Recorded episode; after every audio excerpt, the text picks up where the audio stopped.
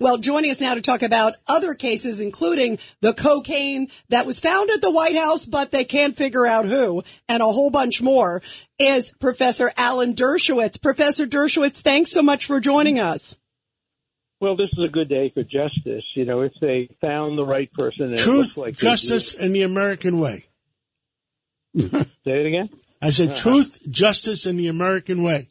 American way. Look, we have to. He has to be presumed innocent. He most likely will plead guilty and try to come up with some deal. I don't know what kind of deal you can make when there are so many potential, um, so many victims, and the presumption of innocence obviously doesn't operate outside of court. It only operates in the courtroom itself.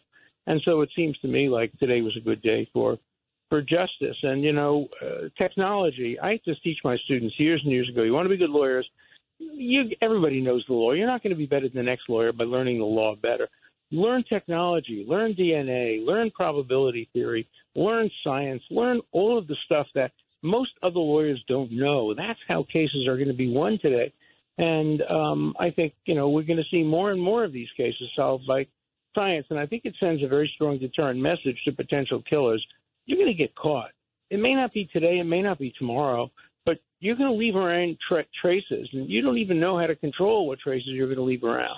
And they're going to catch you, and that's a good message to send to potential criminals. Absolutely. By the way, Professor Dershowitz, I wish the people that were investigating Gilgo Beach could uh, give some advice to the people at the White House because after well, just a week and a half, they gave up on the cocaine investigation. You know which, which is shocking because you have to see whether there were any fingerprints, any DNA left behind, any photographic evidence. Remember, people just don't walk into the White House the way you know you walk into a supermarket. You have to be checked in. I've been obviously we've all been to the White House uh, many times. It's the most secure place in the world.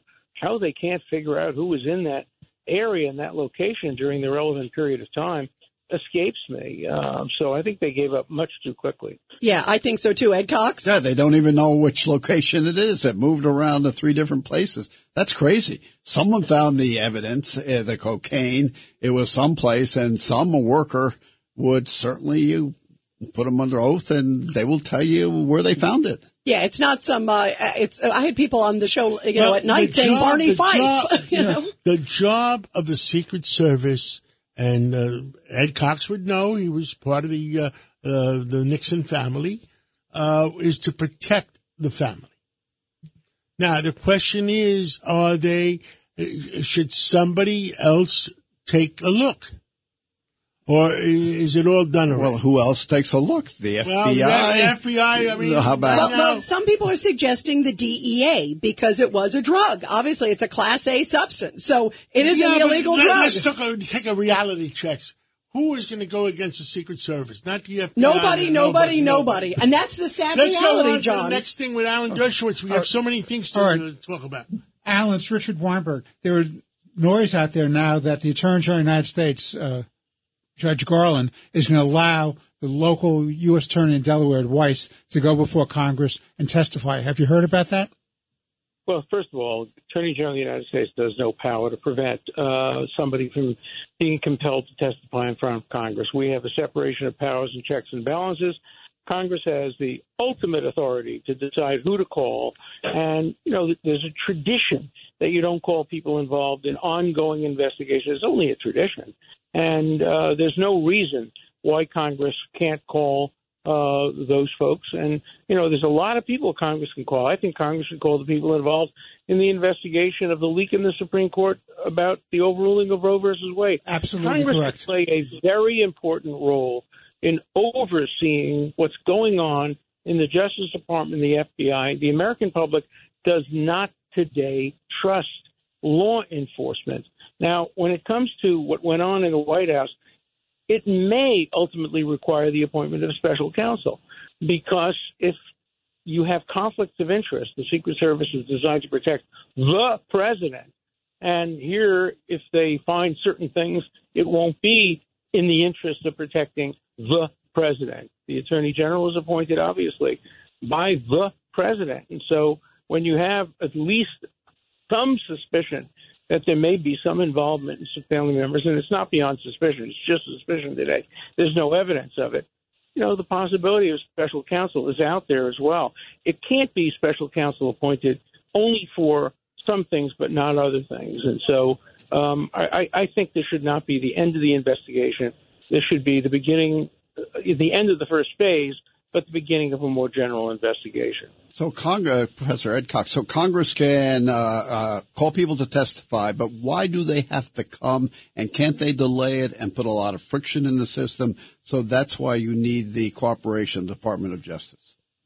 It's better if you have the cooperation. There's no question about that. It means they won't appeal it, they won't challenge it. But ultimately, Congress will win if there is a challenge, and they will get to be able to ask a U.S. attorney whether or not he was told expressly that he could take the investigation beyond Delaware to California and to the District of Columbia, and whether that was undercut. We have conflicting testimony on that.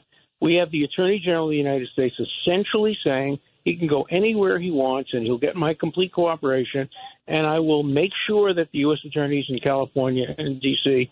cooperate fully and allow him to take the investigation there. And then we have indications, at least, that maybe that didn't happen. Well, you know what? So I can't wait. Worthy of an investigation. Professor Dersh, I can't wait because next week the IRS whistleblowers are going to testify. Whistleblowers, yes. And, And then- they'll show themselves publicly. And the other one that we have to talk about is uh, uh, Garland didn't deliver by five o'clock, but I understand he's negotiating. Yeah, that's what he's saying. That uh, that Weiss, it looks like at least David Weiss, who's the well, key but guy. To, but to Professor Dershowitz' point, what is there to negotiate then? If Well, I, it's it's a matter of convenience. It's a matter of it's easier to do if the Justice Department cooperates. So I'm in favor of negotiation, but in the end, I think Congress has to play hardball with this. And look, thankfully, the framers understood this issue, and they created the first system in history of checks and balances and separation of powers. So the government, whoever the government is, doesn't get the last word. You have one House of Congress controlled by a different party, and they have the right, the power, and the responsibility to look at the government. And that's what they're doing. And we should, as Americans, all be proud of the fact that the system of checks and balances is working. We might not be happy with the result. If you're a Democrat, you say, oh my God, what's that Republican Congress doing interfering? If you're a Republican, you know, you might say, what the hell is the Justice Department uh, covering up? But we have checks and balances, and nobody gets the last word. You know, when Tocqueville was once asked, who has sovereignty in America back in the 19th century, he said, the process, the checks and balances process. That's sovereignty in the United States, unlike any other country in the world.